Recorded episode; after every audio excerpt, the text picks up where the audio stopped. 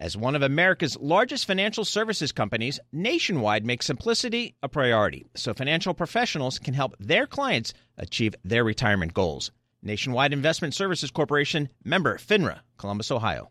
The countdown has begun. This May, a thousand global leaders will gather in Doha for the Qatar Economic Forum powered by Bloomberg, held in conjunction with our official partners, the Qatar Ministry of Commerce and Industry and Media City Qatar, and premier sponsor Q and B. Join heads of state, influential ministers, and leading C E Os to make new connections and gain unique insights. Learn more at Qatar Economic Forum dot com. Let's start the conversation right now with Kevin McCarthy, former House Speaker, joining us around a table in New York. Speaker, good morning to you. Good morning. Let's get into it. Do you just assume Nikki Haley's going to leave this out and it's going to be Trump versus Biden all over again? Yeah. I mean, think it's about thirty days before South Carolina. She's losing South Carolina. At the end of the day, I do not think Nikki Haley wants to lose her home state that badly. I think she'll probably pull out. Uh, I think it's difficult for her to win the majority. But the one advice I'd give to President Trump, it's about addition, not subtraction.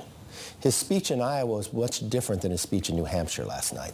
And what I would do if I was him, I would draw Biden into the campaign. Because every time Biden goes out, he shows his weakness. Biden cannot fix his biggest problem, his age. Immigration has now overtaken um, the economy. And the problem here is for Biden is he created it. There was no new bill that passed that created this rush of people across our border. It is just his administration policies. So he doesn't need the House and Senate to work out an agreement. He can do this administratively. So he's in a really bad position. He won last time by hiding. He cannot hide. So if I was Trump, I would start pulling Biden out. I would make the issue. But remember, a re-election is a report card.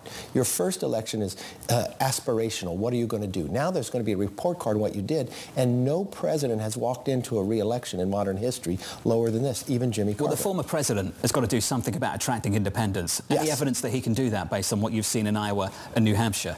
You can, because the, the, the challenge is... Um, Looking back home, you sit here and you talk about data, what's happening in Wall, Wall Street. Voters are going to be voting on the passion of what's happening on Main Street. And if you look at what those interest rates are for a small business to get a loan at twelve percent, nothing's happening. So that's not going to change that drastically between now and November. And they feel it. They feel inflation when they go there. They know what the price of gasoline is. They see the border. Think of this. There's not one Republican in Congress elected from Massachusetts, and Massachusetts has a state of emergency based upon the southern border. You, you're here in New York. What does the mayor and governor say? Their number one issue is immigration. What is Illinois, a very big blue state governor? He's crying, don't send any more buses. So on immigration, with Trump basically now being the de facto nominee, is that going to paint the fact that maybe this deal can't get done? Because why would Republicans in the House give Biden a win ahead of November? Well, if you're elected, you want to solve a problem. The hang-up isn't with Republicans. The hang-up is with the president. Will he change his administrative policies that he put in place, not by any vote? And he is holding back doing that. In the House, we but have I'm a very small... I'm talking about the border Ukraine aid package, the supplemental that the Senate is working on. Yeah. We're talk, let's talk border. Ukraine done? And supplemental is different. Do I think it gets done? I think it's very difficult. Every day that... Uh, progresses, less likely. But remember, in the House, you passed a bill. When we were Speaker, we had a four-seat majority. Well, we passed the strongest immigration bill, uh, border security, that we ever did. We haven't been able to do it when we had a thirty-seat majority. And what you've watched, that, sit over, that sat over in the Senate, they have not acted. That's a Senate majority. The President hasn't taken any administrative action. You've got now the President even saying the border is not secure, something he hasn't said in a long time. He's got his own secretary saying something different. All right, so if you think a supplemental doesn't get done, what about actually funding the government? How many stopgaps is it going to take? Well, I think it's a mistake. Look, I did a continuing resolution to be able to solve this before the end of the year. The numbers are already there. If they continue where they are right now, and it's the far right, the Freedom Caucus of the Republican Party holding it up, you spend more money and you lock in uh, Pelosi's policies. If they would just start moving the appropriation bills, uh, do this now, they would spend less money, they would put more conservative policies in, and there would be a victory. So, so they need to focus in the next month to get that done. Let's put the Freedom Caucus to the side for a second and talk about the main uh, front runner for the Republican Party, Trump, and talk about some of his policies. Do you think that a ten percent tariff, blanket tariff, is a good idea? Look, the president has always been very uh, open to think that America has lost in this. And I think he's changed the opinion of America when it comes to China. So that's not going to be the number one issue people are voting on. They're going to be voting on the economy, on immigration, on gas prices. But a lot of businesses are going to be voting with their money. And they don't want to see that. They think that it's a tax on the U S consumer and that the person who's going to really experience it is the person who's going to Walmart and the person who's going uh, to Target. Do you agree with the ten percent tariff? Look, you're thinking this is going to defeat President Trump going in. It's not going to defeat President Trump going in. The president is, he has an American first policy, whether you agree or disagree with it. He has transformed what, what you look at Republicans and Democrats looking at China itself, not to have an advantage over America. When it comes to the general election, we already saw it yesterday. Kamala Harris, President Biden, they're out talking about abortion. How difficult is this issue for President Trump if he wants to win these independents in the seven swing states? Okay, you just talk about the rally they had to talk about abortion yesterday. Because they want to make it an issue. Yeah, so how many times were they interrupted during this rally about abortion to go after Republicans? fourteen times. fourteen times the president was interrupted in a staged event that he thought he could attack Republicans about something. This is why I tell President Trump, engage President Biden. Go to a campaign with him every single day, because his policies have failed. We've had five embassies he had to evacuate. We have war. We've, we've got now the axis of evil like the nineteen thirties. We've got inflation. You have all the things that Trump can say you did not have under his policies. So yeah, abortion could hurt, but let me tell you one thing too. Abortion was on the ballot last time when I was leader. We won five seats in California and five in New York. We won in Oregon. We won in Arizona.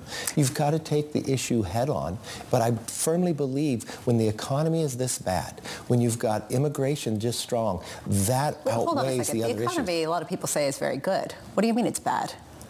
Well, just what I made the point before. You talk about data, and you say the economy is better. Go out to the American public. Leave New York and consumer go out and listen to what on Friday, so that people are starting to feel better about the economy. Michigan consumer sentiment. Gasoline prices in New York now below three dollars a barrel. It's five dollars in California. Well, that's also some state issues when it comes to taxes. You know that. All right, there's homelessness everywhere you go. That, that's a Democrat-run state. People feel something they haven't felt before. If you look at a poll in California, you look at independents think immigration is a number one issue. Even Democrats, it's a seventy thirty. If you look at Democrats themselves, because remember, when you run for president, you want to bring your base and you want to expand it.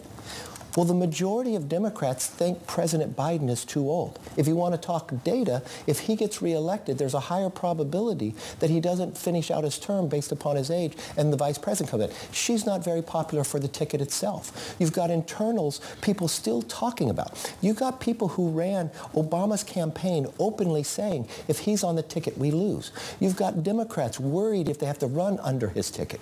You've got those who've run for president before saying you should switch him out. That's not strength going in. That's why I believe the sooner we get two individuals debating, it's a benefit to the country. Well, let's see if they even both of these individuals get on the stage and debate. But Speaker McCarthy, before you go, we have a few issues we have to ask you. One, do yeah. you think Speaker Johnson is going to get a motion to vacate like you, you were suffered and lost your gavel? I, I don't think you can. Look, that, that was eight Republicans. One person made the motion. It was eight Republicans, so you had support in ninety-four. But you watch what transpired after that. You went a month and you couldn't find somebody. And the top of the people who had the capability of doing the job got knocked out. So I think in internally, people look at that. And it was really based upon one member who moved it. Um, he didn't want an ethics complaint to come forward. And if you, if you, I saw A B C yesterday, it's coming forward. So he's willing to disrupt the entire government to try to protect what he has done privately he doesn't want out. That's going to come out anyway. I don't so think no. enough people know your story. From flipping yeah. cars as a student to winning on the lottery, I think the first lottery, and buying a deli franchise. I think this is really important. Do you think that your party has left behind that traditional conservative vision of equality of opportunity and upward mobility? Do you think that the former President Donald Trump understands the essence of being a conservative in America? Well, I think there's a debate about conservative, but I think he understands the entrepreneurship behind it. I mean, my story is, too, I grew up in the town of Bakersfield. father, a firefighter, moved car, moved furniture on his days off. I didn't have money, didn't have money to send me away to college, so I went to community college. But I always had a work uh, work ethic. So I met a guy that had a car dealer's license. He happened to own a liquor store, and I, I paid him a hundred bucks to take me to the L A car auction, and I flipped cars. Now it was illegal, but I didn't know it at the time.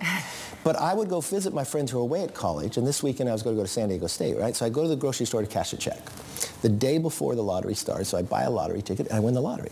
Now it's nineteen eighty-five. It's only five thousand dollars, but this was before Biden inflation, so it, met, it was something, right? And so when I came back, I took my folks to dinner, and I took the majority of the rest of the money, and I take risk. I put it into one stock. Yeah. I made thirty percent on my money in six weeks. At the end of that semester, I took a break, and I tried to buy a franchise, but they wouldn't sell me one because I was only twenty years old. The other thing, I never give up, so I opened my own deli, not a franchise, and I did pretty well. And at the end of two years, I sold it, because I, I wanted to finish college. I now had money to pay my way through college. So I imagine you're not going to open another deli. What are you going to do now? Well, the, the end of the story is... Cabinet secretary? no, no. The, the, there, there was a co the local congressman. He said, be an intern in, in Washington. Um, I didn't know the man, but I thought he'd be lucky to have. So I applied, and he turned me down. But I ended up getting elected to the seat I got an in internship for. Look, I believe the very best in America, that America is more than a country that's worth an idea. We need good people in there to yep. serve. I will do whatever to help, but, I, but I'm going to go back to my entrepreneurial roots and uh, my Bloomberg's lighting up. Economy. Join Bloomberg in San Francisco or virtually on May seventh for The Future Investor, Data-Powered Transformations. This twenty twenty-four event series will examine how data is not only playing a pivotal role in investment decisions, but serves as a driving force behind the construction of innovative, investable enterprises. This series is proudly sponsored by Invesco Q Q Q. Register at bloomberg live dot com slash future investor slash radio.